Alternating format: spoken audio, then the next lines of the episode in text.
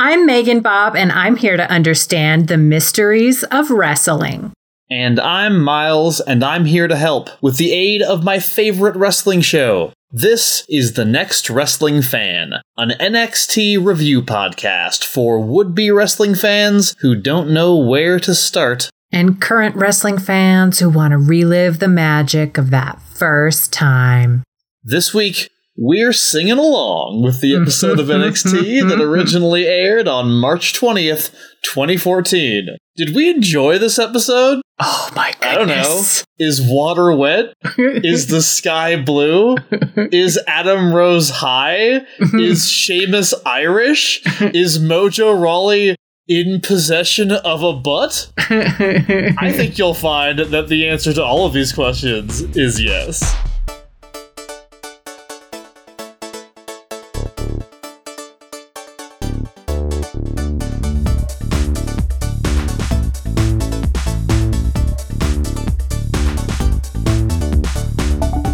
Welcome to episode 44 of The Next Wrestling Fan, a podcast of fights and feels. Last episode, we found out that Tom Phillips milked a cat once. I'm sure other things happened, but that's what I remember happening. Classic. This is uh, one of those episodes that doesn't necessarily look super great on paper, but secretly kind of rules. Uh, that's how I feel about it anyway. We'll see if Bob agrees in Bob's breakdown, though they might not be super happy about the fact that we have to ring the bell this week. Oh no. They do, however, have a new fanfic to read to us, after which we are going to do something we haven't done in quite some time and ask Bob to guess the gimmick Yeah. before closing up shop with the cheap pop quiz. But first, let's take a look at the answers to last episode's cheap pop quiz. Bob has been stuck on four points for a while now here in mm-hmm. this fifth round of quizzing, which actually requires them to earn 15 points Yeah. this time around. So, Bob, you have a long way to go. Let's see if you made it any farther down that road. Question number one. On the next episode, Aiden English finds himself once again facing off against a wrestler who thinks they can outsing him. Who is that wrestler and what do they sing? Was it A. Sami Zayn, who sings a few bars of something in French?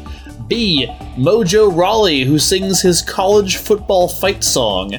C. Sheamus, once again taking a brief spin through NXT, who sings a pogue called the Irish Rover? That was the correct answer. Mm-hmm. D. Xavier Woods, who sings the Pokemon theme song, or E. Brodus Clay, who we saw a while ago as one half of Tons of Funk, who delivers a freestyle rap before squashing English.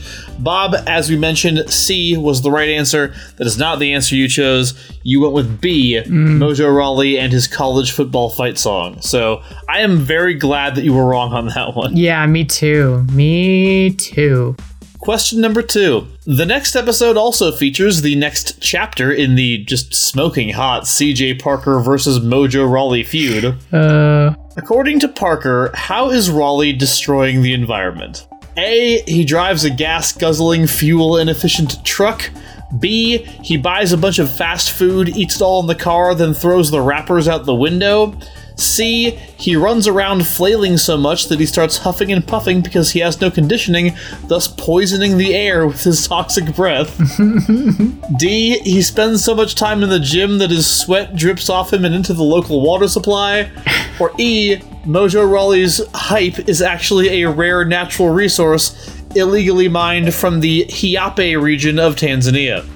Bob, I don't know how, but you went with B. He buys the fast food and throws the wrappers out the window, and you were correct. Miles, some of what you wrote was very dumb, but it was not Thank as you. dumb as what WWE came up with. Question number three. Finally, who gets a new theme song on the next episode that will be the music they use for the remainder of their NXT and WWE career? Is it A. Sami Zayn, B. Bayley, C. Tyler Breeze, D. Adam Rose, or E. Sasha Banks? Bob, you went with C. Tyler Breeze.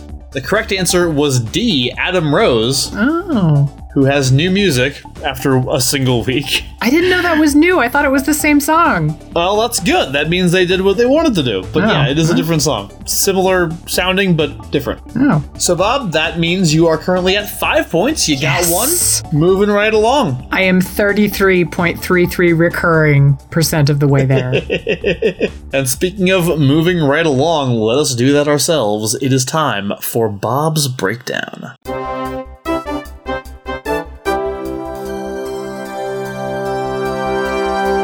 Okay, Mojo Rawley is here, and the crowd cannot get enough of it. Okay, well, specifically his cheering section, that is presumably his family, Yes. cannot get enough of it. Bull Yes. Dempsey is already in the ring. Rob Gronkowski is in the crowd. It's all coming together. Bull Dempsey starts out just slamming his weight into Rawley and wailing on him with forearms, and he does a gross nose grab, and I hate it. I always hate it. Leave other people's nostrils alone. I don't know why that bothers me so much and like other stuff doesn't. Even like whenever people do the mouth ones where they I was stick a going to ask hand, you about the mouth ones. that grosses me out, but in a different way than the nose thing does. And I am not Okay. like especially grossed out by snot.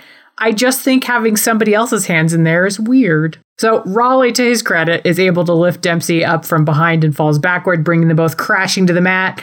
Mojo does his little excited doggy rolling on the floor thing that people keep insisting is a football thing, but mm, I mean, the stances, I've never seen a football player roll around like that and come back up into the stance. Maybe they do that during the commercials.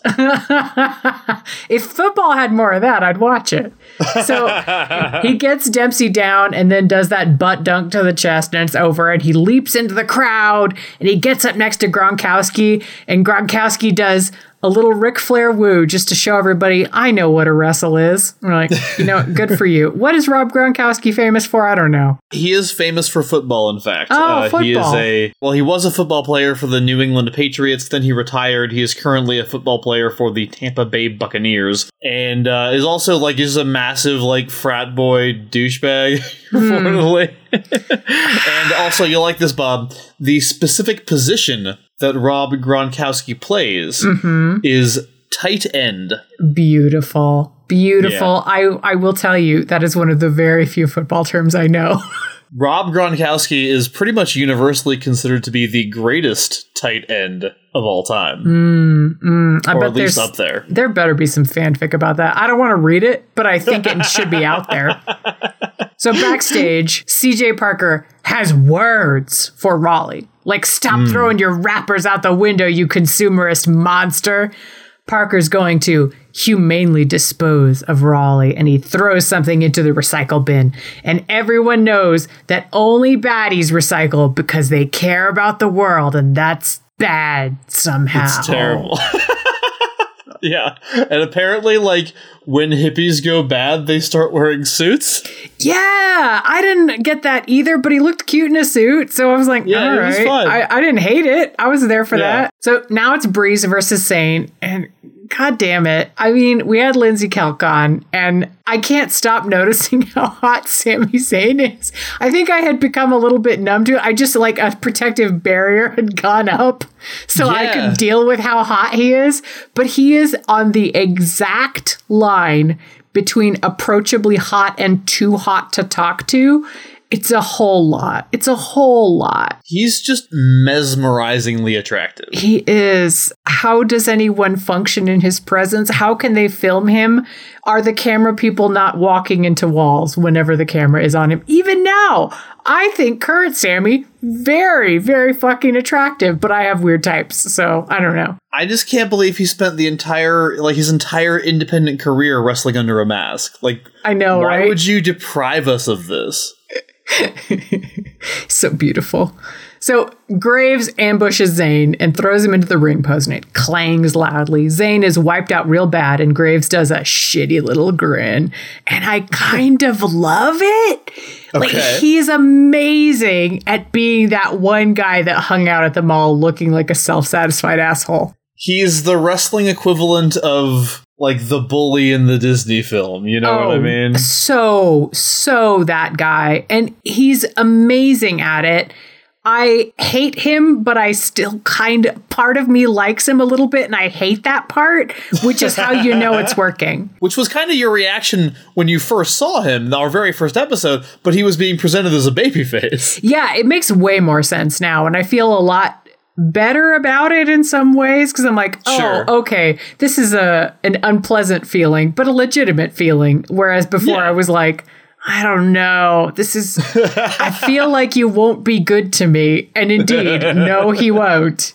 No. So Zayn is walked backstage, and the match with Breeze is tabled for now. That's probably going to come back in future episodes. So backstage, uh, my Irish ghost love, Sheamus, he calls Devin darling, and I fucking melted. And then Aiden English interrupts to let us know that he's here, and he's using this as a stepping stone to Broadway. No, wait, I didn't even say it the way he says it. To the brighter lights of Broadway Broadway. That's right. which is not at all a banana cakes nonsense plan. I mean, that's why we Miles, we've got CM Punk has been the Phantom of the Opera. Miles, do you you remember right whenever Randy Savage played Jean Valjean, right? I mean, yeah, he was great. He- it was like, uh, I'm the man you want, brother. I'm, I'm Jean Valjean.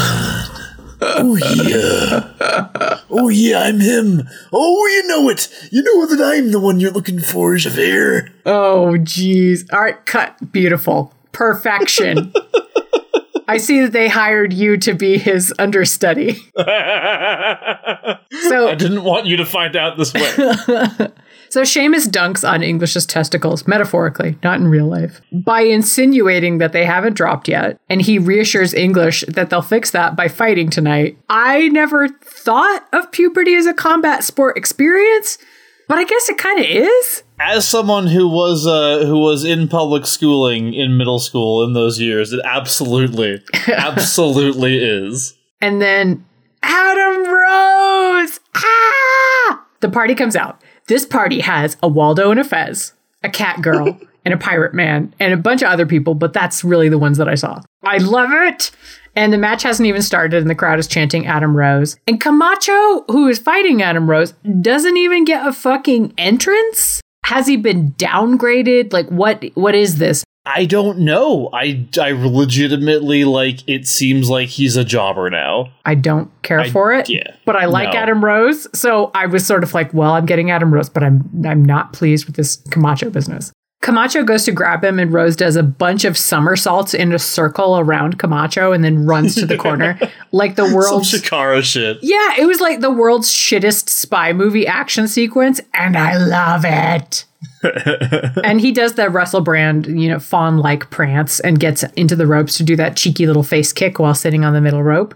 And Camacho gets control and is laying some wax into Rose. The chant, party pooper, starts up. I hope that sticks around. I want that to stick around. Uh, Maybe I'll get sick of it, but I really want it. I'm pretty sure it does. Yes. So Camacho mockingly does the prance, and Rose loses his goddamn mind and attacks him. Uh, guys, we've had high flying oral sex. Now meet torpedo oral sex. Because Camacho is down in the corner, and Rose flies at him in a straddle, driving his entire crotchal region into Camacho's Oh, face in a move that made me worry for the health and well being of Rose's taint because I've heard stories about that move. Yeah. So there's a move called the Bronco Buster Mm-hmm. where you like you do that, but instead of throwing yourself full force toward them, you kind of like land on them and then you bounce on them a little bit while you Oh, kind of okay. like you know do the cowboy lariat over your head or whatever That makes fuck. sense. Yeah. Okay. It's called the Bronco Buster. But I don't think I've ever seen anybody do that, but instead of like a fun little humiliation spot, it's I'm gonna murder you with my genitals. Yeah. And he just like came in full force and nailed him with his balls, and it looked painful for Yes. both of them, but like legitimately, like I would not have wanted to be Camacho in that situation. no, it looked painful for both parties, and I have heard stories about the one, two, three kid, um, and why you shouldn't take that move lightly. I'm not going to talk about it beyond saying you can look it up if you want to. It does involve bleeding, and that is the beginning and end of, of my willingness to discuss it. I will discuss it on a different podcast where we just talk about terrible things that have happened in wrestling. That's right. So Camacho is understandably dazed, as Yes. one would be after having their face smashed by a high speed crotch. And Rose winds up the Rose Express. Is that what it's called? I think. No, it's called the Exotic Express. The Exotic. Express. Oh, I'm, although you know what, it might not be called that yet, but it definitely at some point will be called the Exotic Express. Okay. And three hip thrusts and then a clothesline that wipes out Camacho for the pin. Boo that they're doing Camacho like this. Yeah. Yay that everyone loves Adam Rose. Miles, is a wrestler being embraced by the crowd this quickly a rare thing? I wouldn't say it's rare. It doesn't happen all the time, but like, Mm-hmm. you know, especially in NXT, you know, when you're not touring, it's the same building every time, it's the same audience. People really have the chance to form a connection to these characters. And because it's not as mainstream and like Mhm. it's not done live and it's not the big shows, Yeah. I think NXT feels a little bit more of a willingness to take risks with their characters okay. and kind of do things that like are fun and silly and like weird. And I think that people latch onto that. I think they should do it. I think that like wrestling, like mainstream wrestling, should be allowed to be more weird and oh, silly. yeah. And it's a real shame that it takes itself too seriously Oh, to God. be that. But when it's not, it's delightful. And I think that, especially like this era of NXT, when they're in Full Sail University, you will get people coming out doing this weird shit, and like people love it. I mean, look at Tyler Breeze, look at Ah. Aiden English. You know, there's been a lot of examples so far of like wrestlers coming out with like wacky ass characters, and the crowd falls in love with them. It does still happen on the main roster, but I think it's less a function of like a weird gimmick in those scenarios and more a function of like whether or not the guy is cool and like what they can do in the ring. You know what I mean? Women's wrestling. So Mhm. Sasha versus Bayley. Both of them have their corner babes with them, Charlotte and Natalya, respectively. That's right. This match fucking rules Yeah, from does. a wrestling perspective and a character advancing perspective. Shades of modern NXT. Bayley is the aggressor and gets Sasha into a hold. Sasha walks up the ropes, so she's being cradled in Bayley's arms with her legs hammocking. And the ref is like, no, she's touching the ropes. You gotta let go. Cue Bayley just dropping her like a sack of cute potatoes. I love it so much. I know, it was great. So Bayley puts on Sasha's shades and is mimicking stereotypical rapper music video moves. Sasha Yeah. Yeah, Sasha screeches, runs at her. Bayley gets her down on the mat and crouches on her back doing the arms crossed over the chest thing. It wasn't great then. Hasn't aged well. But I love the emerging confidence of Bayley. That is very interesting. Mm-hmm. And Sasha does her furious flurry of slaps and throws Bailey right the frick out of the ring. Charlotte looks like she's going to attack, but Natalya is there guarding Bayley, and then Charlotte attacks Natty. Clever girl. so Bayley gets back into the ring, and Sasha grabs her to do that butt to butt sandwich and roll her up for the pin. But Bayley keeps the momentum going and rolls so that her butt is the top piece of bread. Pinning right. Sasha to the mat for three, Bayley wins. And now this was not a match or or a backstage thing or anything, but something very interesting happened. We get an ad spot hyping next week's NXT matches, laying out the stories that it's advancing. Is this the start of NXT committing to coherent, ongoing stories? Because this ad spot felt like it could have been about NXT happening next Wednesday. Yeah, I think they're just trying to promote the next episode, especially since they're brand new on the network. They're like trying to kind of make every make some weeks kind of big deals. So they're Okay. they're they want you to come back next week. So sometimes they resort to direct promotion. All right. Main event. Aiden English comes to the ring and sings what starts as a parody of The Fields of Athenry. If you're not familiar with that song, it's an Irish folk song written in 79. And then the song kind of wanders off into something else. And I would never have pegged it. I was like, that's familiar. But Neil, who was sitting next to me, said, uh, that's The Fields of Athenry. And I just want to say, I love you, babe. You're great. Yeah, Neil, you are great, and thank you for providing us with that piece of information that has allowed us to better analyze this match. Yeah, Sheamus comes out, and the crowd is just this torrent of love and screams for him. English is on the mic to say, This is my platform to Broadway. So step off, pal. And Sheamus does not step off. He's He going to show them what Irish singing is all about. The audience screams, and then there are some, No, no, no. And Sheamus laughs and promises that he's been practicing because he, like Sami Zayn, appears to be composed entirely of pure charm. He breaks into the Irish Rover. Now, I don't know if you know this, Miles, or any listeners. You may well do.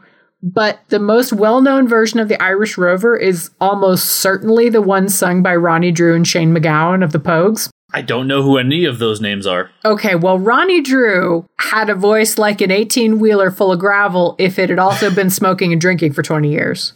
It's a good voice, but if you're not blessed with a ton of range and you've got charisma, I'd say you're safe picking a Ronnie Drew song. And I want to Sure. reiterate, I have a great deal of love for Ronnie Drew's voice, don't at me. English takes the mic mid tune, boo. Sheamus gets it back, finishes the chorus, and then gets decked. And now it's on. He's coming for English. English skedaddles to the outside, and they do a moment of Roadrunner Coyote. But English takes advantage when he beats Sheamus back into the ring and catches Sheamus with a kick when Sheamus tries to get back in. Rude. Like Sheamus hasn't even had a chance to get his shirt off, and I don't know why True. he's wearing a shirt. He's very cut, but he's wearing one. They're both so white. They are exceedingly white, a glowing milky pale is yeah, what we I just think at. maybe he was trying to spare the audience's eyes for a little while longer before taking off his shirt because he's a nice guy. He looks like a you know little bucket of sour cream. Maybe that's not what he wants to be compared to, but here we are. English starts out strong, and then Sheamus gets on the ball, and we get the 10 beats of the Bodhrán, where he wails on the chest of his opposition while they're strung up in the ropes. And then back from commercial, English has turned the tide, and Sheamus has gotten his shirt off. English comes at Sheamus, who slings him over the top rope, and English essentially crashes to the mat from 10 feet up without even really getting to break his fall. Rough. English is able to get back a little momentum on the outside by shoving Sheamus into the ring post and then knocking his feet out so he bonks on the stairs. He throws Sheamus back into the ring, doubles down, getting Sheamus with a knee right to those stunning and ghostly abs. He gets in a chin lock and, like, oh no, my ghost lover is fading. English looks viciously delighted. Sheamus gets out of it by pulling English over him, down onto his back. English gets some distance, but Sheamus drives into him, knocking him on his ass and then picking him up for a slam. English stumbles to his feet, and Sheamus does those chest smacks on himself as the audience goes, Brogue, Brogue, Brogue. And then Sheamus kicks English right in the snoot and pins him to win the match. Yay! And then it fades to black on Sheamus hoisting a red haired kiddo from the audience onto his shoulder who looks like they've had sideburns and mustache drawn on their face with a marker. A plus. So they look like Sheamus, yeah. Yeah, exactly. So they look like Sheamus, but definitely it looks like it was done with a washable marker. But I was like, don't, I know this is Florida. Do not put marker on your child. Thank you so much for that breakdown, Bob. What did you think of this episode overall? I loved it. I was going, is this what the future of NXT is going to be like? Because this is tremendous. I'm not getting bullshit. Although I I don't mind some bullshit. Like yes, give me Mason Ryan stomping a man, but I would would like less of the oh shit, we have a tag team. Quick, let him squash somebody. Oh shit, we have uh Rusev and we have to make him look tough. Let's make him squash Xavier Woods for the 75th time. I really like this. This felt like it was doing something. And that's nice to feel like, okay, there is a hand on the wheel. Do you know what I mean? Yeah. Because, boy, there are times when I'm like, I don't know who's driving this thing, but I hope we don't crash and die.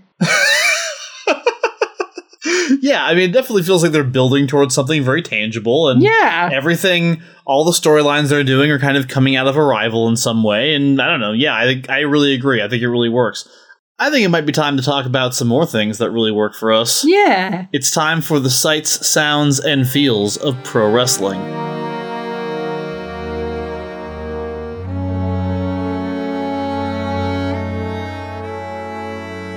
So, Bob, for this episode, what did your elf eyes see?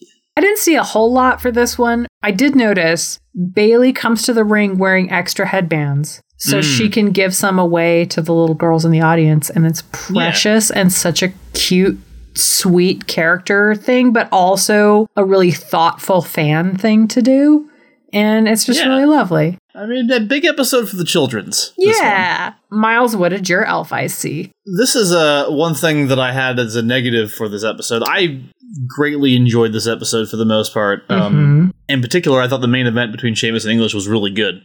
But the first match, the Mojo Rawley Bull Dempsey match, it just baffled me. Hmm. What I saw was the exact reason why I've never cared about Mojo Rawley once again.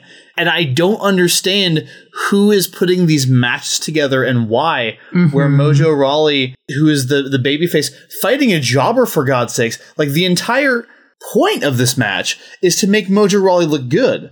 But at the mm-hmm. very beginning, he's getting beaten up by Dempsey. Like he doesn't even Right? get a, a few seconds at the beginning to like do some big moves and get the crowd hyped up. He's getting his ass kicked the entire time, and then he hits a few big moves at the end and wins the match. But like to me, I'm looking at this match going like Bull Dempsey looks better than you every day of the week. Like I would much rather have seen Bull Dempsey squashing you than the other way around. I don't understand who is screwing this up and putting this in front of my elf eyes because it is not making me like Mojo Rawley. I know. Maybe that's the problem. Why I don't feel anything for Mojo Rawley is just the way that they've been doing the matches. It does not suggest that there is anything here. It suggests Yeah. there is a guy who can hang in there and then for about, you know, three seconds can actually make something happen. And we've talked about his gimmick before being like, I'm hype, I never stop moving, but then he spends the entire match selling. It's like, okay.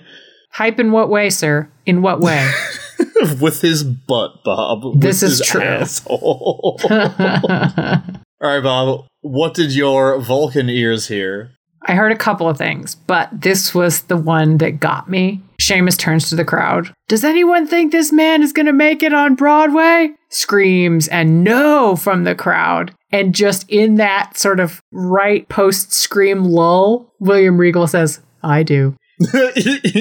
It has the exact delivery of I was saying Boo Earns, and it is fucking perfection. And I laughed out loud both times I heard it.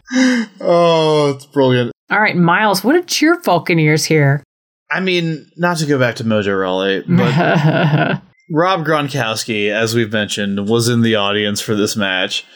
And the announcers uh, referred to him as Rob Gronkowski, New England Patriots tight end, and a Pro Bowler.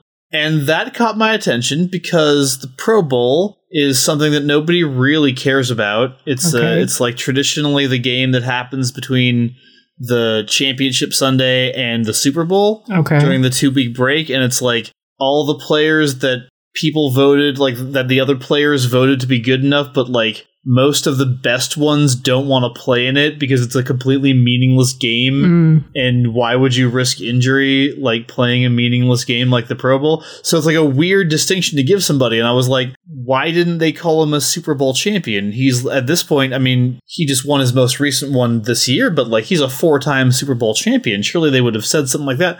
And I realized that he wasn't yet because he's still baby Gronk. Oh. And while he was definitely like, you know, approaching the prime of his career, he had not yet won a Super Bowl because it wasn't until the Oh. following year that the Patriots would do that with him on the team. So, uh, just a little interesting bit of a, a sports trivia that I heard because I did not realize how young Rob Gronkowski was. Although, I mean, he looks young, but he Oh, always yeah. looks young. Rob Gronkowski was born looking like a frat boy, and he will Yes. die looking like a frat boy. he looks So- about 19 forever. So, Bob, for this episode, what did your human heart feel? Oh, I mean, Sheamus, like Yeah. specifically Sheamus singing, part of me died of secondhand embarrassment. And part of me was viscerally reminded of every Irish boy I banged whenever I was backpacking around Ireland. And I just want to say thanks for the memories, lads.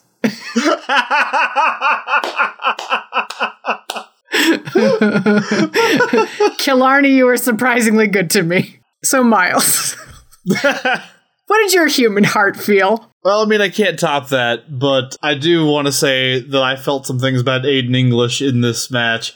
I really appreciated the pivot to saying that he's using wrestling to get to Broadway. Yeah. Like wrestling is just a stepping stone to get what he actually wants, just to be on Broadway.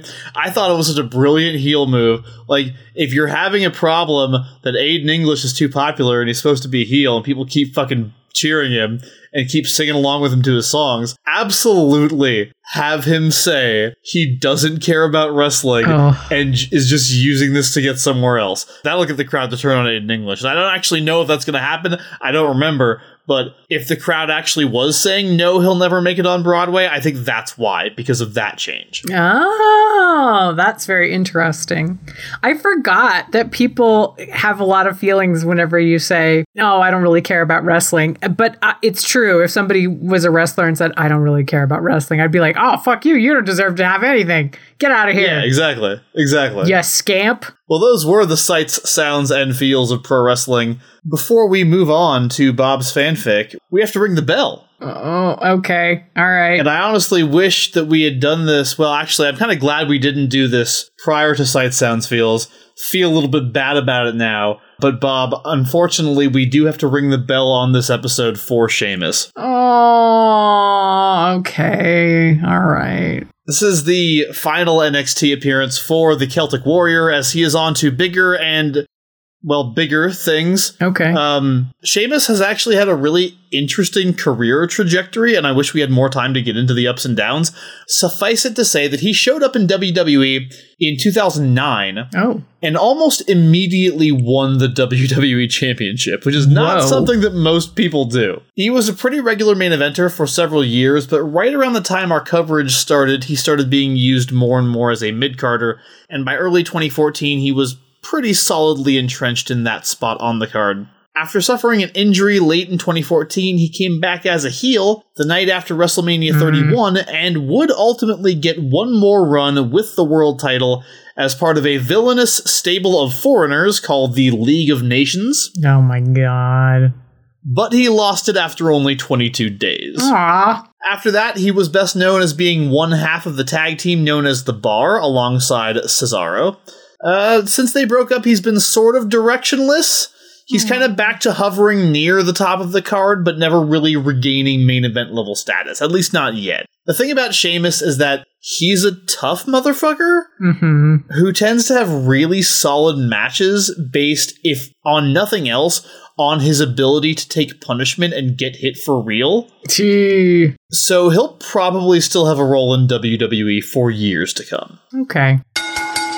We are not going to do a new wrestling term of the week this week, but we are going to get your fanfic explaining last episode's wrestling term of the week, which was card.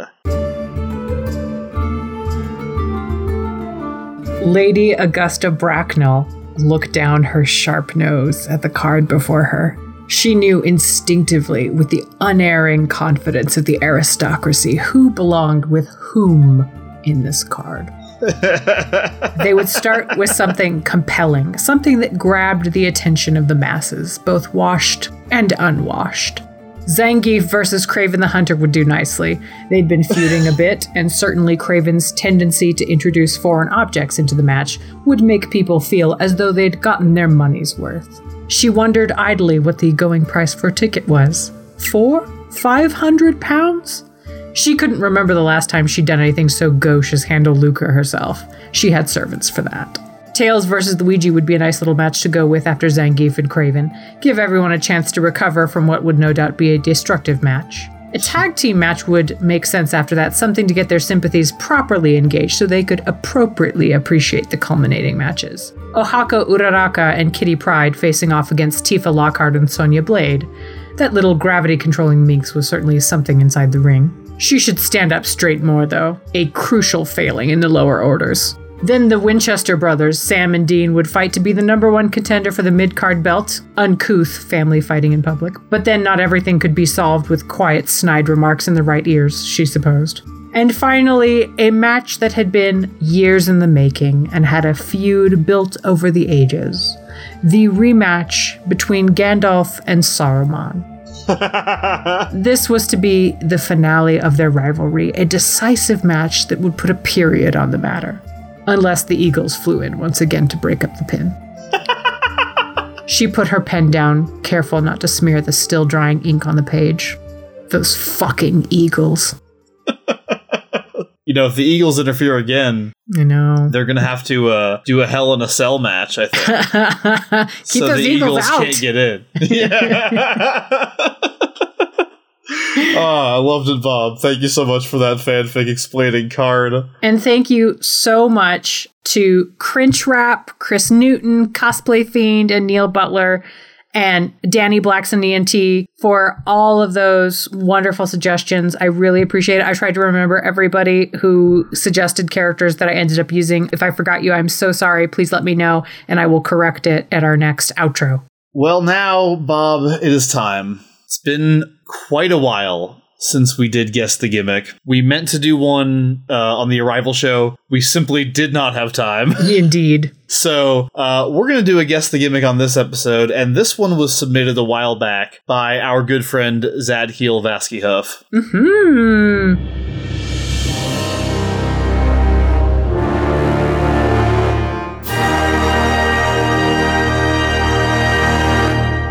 So, Bob, what I would like you to do is I would like you to go to your Google machine, Mm-hmm. go to the uh, Google Images, Okay. and simply type the one word Shockmaster. already don't care for where this could be going. Oh, what? I am looking at a, a large man in a fur, maybe vest, with a rhinestone or glitter silver stormtrooper helmet on. what do I think this person's thing is? I don't know. The Halloween store was closing down. Like, I've always wanted to wear this, but I don't feel like I want people to know who I am whenever I'm wearing it. So I'm putting on a helmet to disguise my identity as man that loves vests and doesn't like shirts. Um, I get the sense that he is secretly a soft man who wants to hug people and be friends because why else would you wear this unless you were looking to make friends? I mean, I don't know what kind of friends, but some kind of friends. right. So I think it's been a long time on the Death Star. He's going into retirement, but you know, sure. the IRA for retirement's not great. You know, whenever you're, is that a thing? That's a retirement account, isn't it? I don't know. Okay, we're, we're both English majors. I'm I'm self-employed. okay. Uh, okay. The the retirement account is not great. So you have to do you know you have to go make a little bit more money on the side. You can't just be going well i'm sure that whatever i'm getting from the death star is going to be paying my bills. And so decides to go you know make it in the ring but also is like you know i don't have to keep my death star figure anymore. Like what was i doing that for? I'm going to eat the food i want to eat and you know what? Let my body be happy. He puts on a little weight and is like but you know what? I still look damn good. I'm st- i'm not going to wear a fucking shirt. I'm not going to hide this.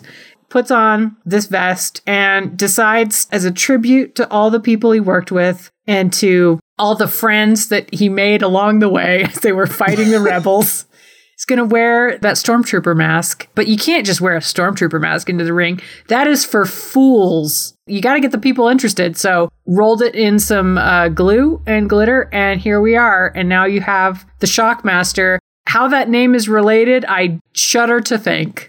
Well, rather than simply telling you who the Shockmaster was, Oh, yes. I'm going to quickly send you over a link to a YouTube video. No, no. It's okay. only two and a half minutes long, but if you're okay with it, I'm going to ask you to watch it. Okay. The name of the YouTube video is The Unforgettable Debut of the Shockmaster.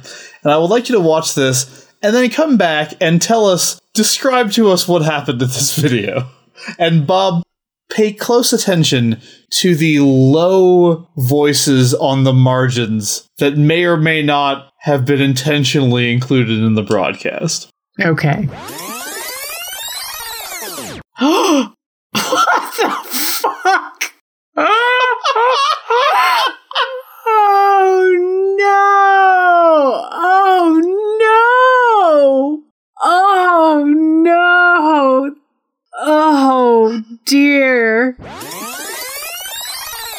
So I have just watched a group of tall men talking at full volume to one another so that it becomes indistinguishable what they're saying because all of it is yelling all the time so you don't know what's being said. And then there is the announcement that their partner is the shockmaster for war games and there is a loud explosion, some pyro, and then this gentleman falls through a paper wall onto his fucking face and his mask comes off and he has to hide his face and then put the mask back on and then stand up and somehow gather the wherewithal to do anything threatening at all but because he is so shaken from this experience all he can do is sort of move his arms just a little bit and then sort of shake a finger and then there is a voice not too dissimilar from Yoda that insists that he's going to do some bad stuff, etc. And that is how that goes. And I heard some other talking throughout it, but I wasn't sure if I got exactly what you wanted me to get out of the voices at the edges of the audio when he falls through, Sid Vicious laughs. You can hear him laugh, and oh, like no. Vicious says, "Oh, oh God." Booker Booker T says, "Who is this motherfucker?" and Davy Boy Smith says, "He fell flat on his arse. He fell flat on his fucking arse." Is this WCW? This is WCW Clash of Champions 1993. This is live, right? it's Ric Flair's interview segment, and he's interviewing Sting and Davy Boy Smith about who their tag team partner is going to be alongside Dusty Rhodes in War Games coming up later in the year. Sid Vicious, Vader, and Harlem Heat would be their opponents. And apparently, it's like not totally known what exactly went wrong. Were these things mistakes? Were they ribs, which is like pranks, like practical jokes that wrestlers play on each other? Apparently, there was a wooden plank that had been set in front of the paper wall that he was supposed to break out of. It hadn't been there when they practiced it. Oh. No, I can't, I can't determine with any certainty whether or not it was placed there intentionally or accidentally. Ugh. Also, apparently, he was supposed to have a different costume. Like, he was supposed to have this, like, blue superhero outfit with, like, lightning bolts on it because he was the Shockmaster. I Oh, don't know what? what happened and why he ended up in this, like, fur thing with a spangly stormtrooper helmet. And then, of course, the voice. Which is which is Ole Anderson's voice has nothing like to do with what uh, the performer Fred Ottman is actually doing. The Shockmaster's actual gimmick, as it turned out, because WCW didn't really pivot from this. Like the story stayed the same. He was still their partner in War Games, and he Oh, actually what? won the War Games match. But instead of wearing the fur thing and the helmet, he started coming out with a hard hat and like no mask. And his gimmick basically became klutzy guy. Oh no. No, no, no, no. So That's oh WCW, why? Why would you do this to another human being? it is one of the most famous examples of something in wrestling going horribly, horribly wrong on live TV in a comedic way rather than a tragic way. Oh, Um, thank God for that. Yeah, is if anybody ever references the Shockmaster, this is what they're talking about. Oh my God. And now you know. I And do. I was so pleased to be able to share that with you. Thank you for that. I just want to give this man a hug. All right, Bob. Well, we're going to have to give this episode a hug because we're at the tail end here. All right. But we can't go before we complete the cheap pop quiz. Points, points, points. Question number one. So, Bob, next episode, as you know, it's Vengeance Week on NXT. According to the episode description on the WWE Network, quote, it's an entire night of rematches from NXT Arrival. Okay. There are five matches on the show, Bob. How many rematches from NXT Arrival actually take place? Mm, A. 4. B. 3. C. 2. D. 1. Or E. 0. Ooh, I'm very tempted to say zero, but I'm going to say that they don't screw it up completely and that there are two. Okay, two. Answer C. All right, question number two. So, keeping that guess in mind, which wrestler who did not win their match at NXT Arrival does win a match on the next episode? Is it A, Bo Dallas, B, Emma, C, Xavier Woods, D, Tyler Breeze, or E, CJ Parker? I would like it to be Xavier. You know what? I want it to be Xavier Woods. It's going to be Xavier Woods. This is the world I want. All right. I your answer is fear that it will be Tyler Breeze, but I don't care. Xavier Woods is your answer. And finally, Bob, question number three. I've already told you that one of the next episode's five matches is not a rematch from NXT Arrival, but it is a rematch from a recent episode of NXT that took place since Arrival. Okay. What is that match? Is it A. Corey Graves versus Yoshitatsu? B. Mason Ryan versus Wesley Blake? C. Sasha Banks versus Paige? D. Adam Rose versus Camacho two weeks in a row? Or E. The Ascension versus Cal Bishop and Travis Tyler? Oh, they haven't had the Ascension on so far uh, this past episode, so they need to have their one tag team. Come on. I dare you, WWE. Fuck it up this bad. I dare you to put the Ascension fighting those same fucking jobbers again, please. All right, so your answer is E. The Ascension versus Cal Bishop and Travis Tyler. Oh, yeah. All right. Well, come back on the next episode to see how MeganBob did on that edition of the Cheap Pop Quiz. Uh, also, another edition of Wrestling History of the Week coming your way on the next episode, so get excited for that. Well, that is about all we got for this episode of The Next Wrestling Fan. Bob, thank you so much, as always, for joining me. Thank you for helping me send off Sheamus, who I will miss dearly every day. Although I guess he's going to be in WrestleMania or something. I don't know. He was in Fastlane. Maybe he's going to be in WrestleMania. I have No, not he been is. paying close enough. Oh, he is? He's wrestling a really uh, a terrible person at WrestleMania for the United States Championship. So hopefully he kicks that guy's ass. I don't think he will, but it'd be nice if he did. Well, I hope he has a good time. Good for you, Sheamus. Want to also say good for you to some other people, Bob. One yes? person in particular, I have to wreath with a a hearty good for you, and that is our new Next Wrestling Fan Federation champion. The second tyrannical reign of Watership Doom has once again come to an end, Oh, and we thank have our second ever two-time Next Wrestling Fan Federation champion in the form of Sidriel Constellation The Hope Punk hero? the Hope Punk hero themselves, and they defeated Watership Doom in a tremendous match. I was a little bit uncertain by like Watership Doom's reaction to losing. It was almost like he expected it and was kind of okay with it for some reason.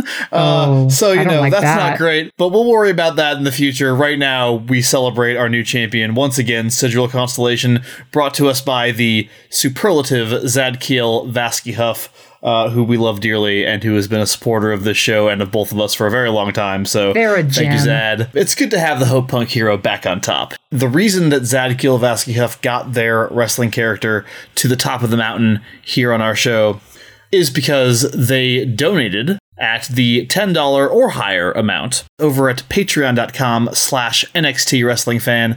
And if you would also like to uh, get a wrestling character and potentially have them win the championship, that is the place to go.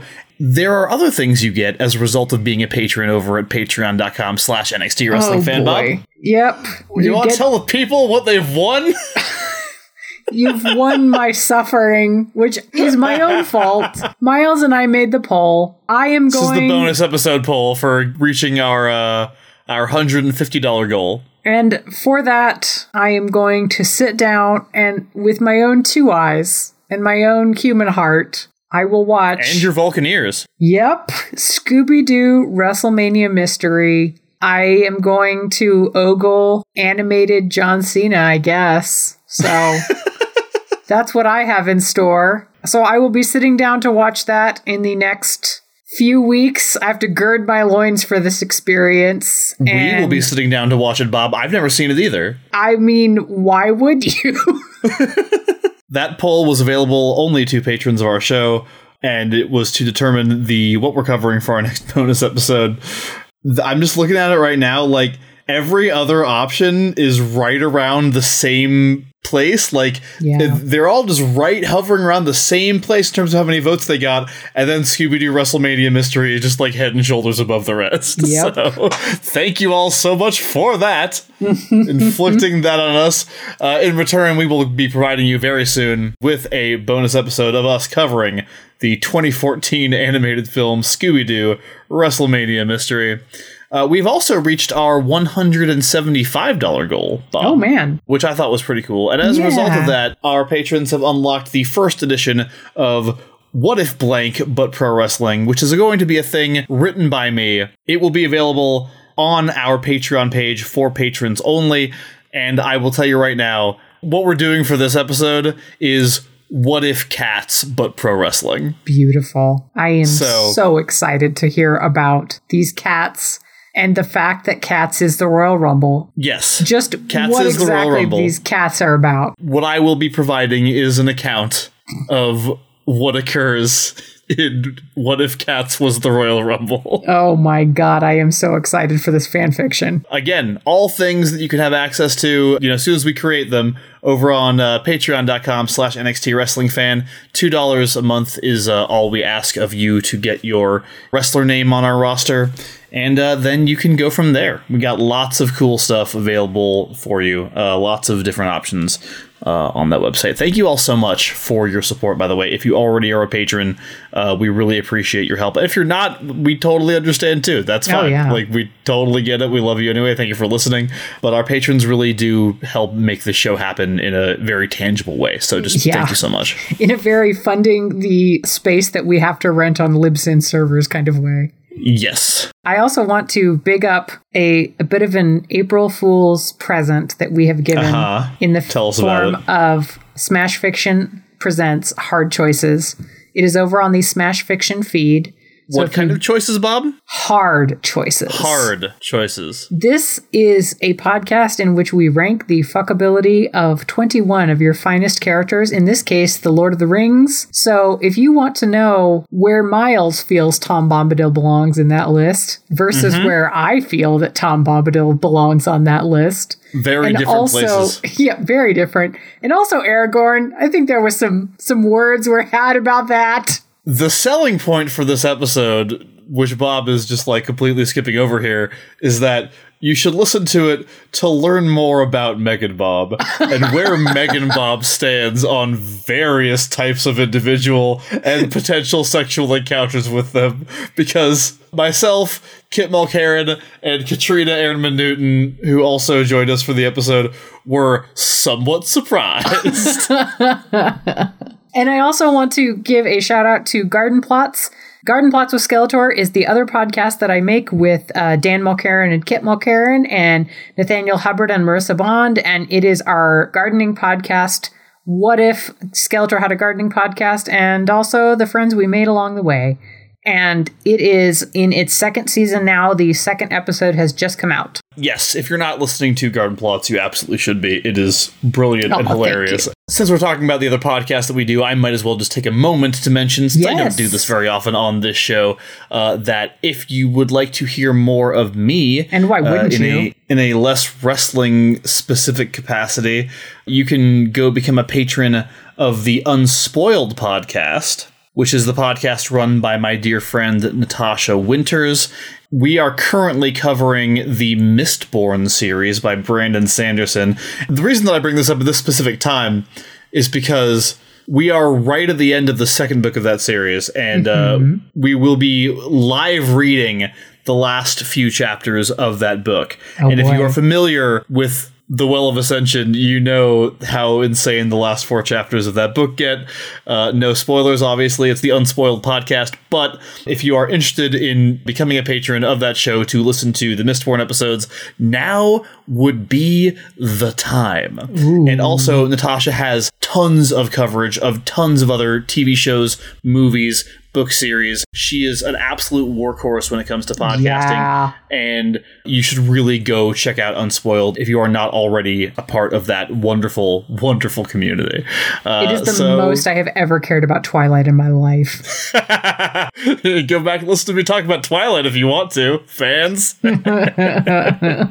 well, now that we've gotten all our shit in, Bob, Yeah. as they say in the wrestling business, I think it's time for us to peace out. Thank you all so much to everybody for listening, for supporting, for just being here with us as we wave goodbye to beautiful Irishmen and set sail forth into the unknown future of uh, the remainder of 2014 NXT. Oh boy. We will see you here in two weeks with a new episode of The Next Wrestling Fan. Bye.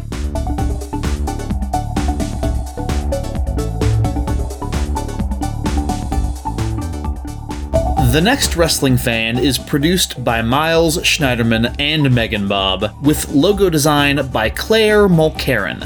Special thanks to Rafael Medina for our theme song, Learnbuckle. You can follow his creative work on Twitter at EarthMeauxFaux. Also, thanks to Kevin MacLeod for additional music and stingers, which are licensed under Creative Commons. Find his work at www.incompetech.com. We're on Twitter and Facebook as the NXT Wrestling Fan. Come talk to us. You can also follow Miles on Twitter at MJ Schneiderman and MeganBob at Megan Bobness. The NXT Wrestling Fan is made possible thanks to our supporters on Patreon. If you'd like to help us out, go to patreon.com slash NXT Wrestling Fan and join our fantastic stable of contributors. They're the best. If you enjoy the show, please subscribe and review wherever you get your podcasts. And if you have any questions, comments, or suggestions, feel free to email us at nxtwrestlingfan at gmail.com. Thanks for listening, and we'll see you in two weeks.